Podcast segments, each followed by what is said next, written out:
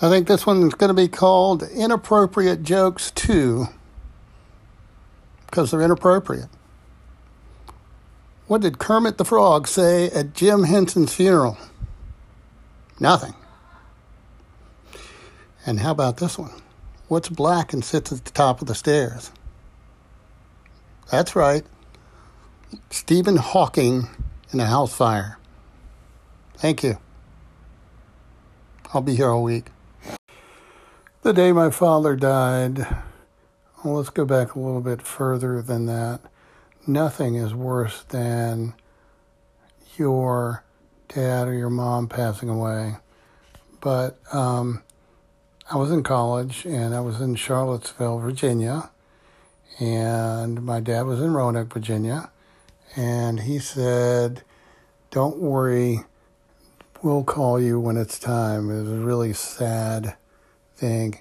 And so my brother, who is somewhere on the autism spectrum but doesn't know it, called me and said, Your dad is not dead yet, but he looks like he is, which is horrible.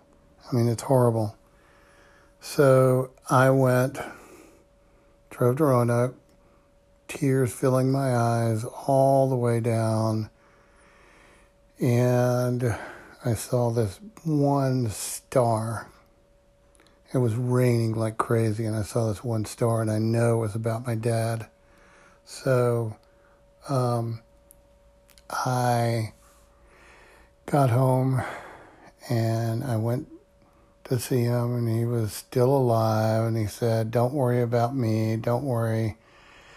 So I went downstairs into our basement where um, my dad was kind of a, not a hoarder, but he would buy like stuff on sale, and there were green beans down there from like 1984, and um, cried.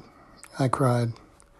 And so I came upstairs and he said, Do not cry for me. He said, Pray for other people who are in need, which I thought was very, very you know, great of him. So I prayed for those people and I prayed for my dad. My dad died on November 13th, 1989. I won't forget it. I'm still sad. Um, but I will join him again in heaven, I hope. Um, he was a good man. He took care of us the best that he knew how and I'm trying to do the same with my kids.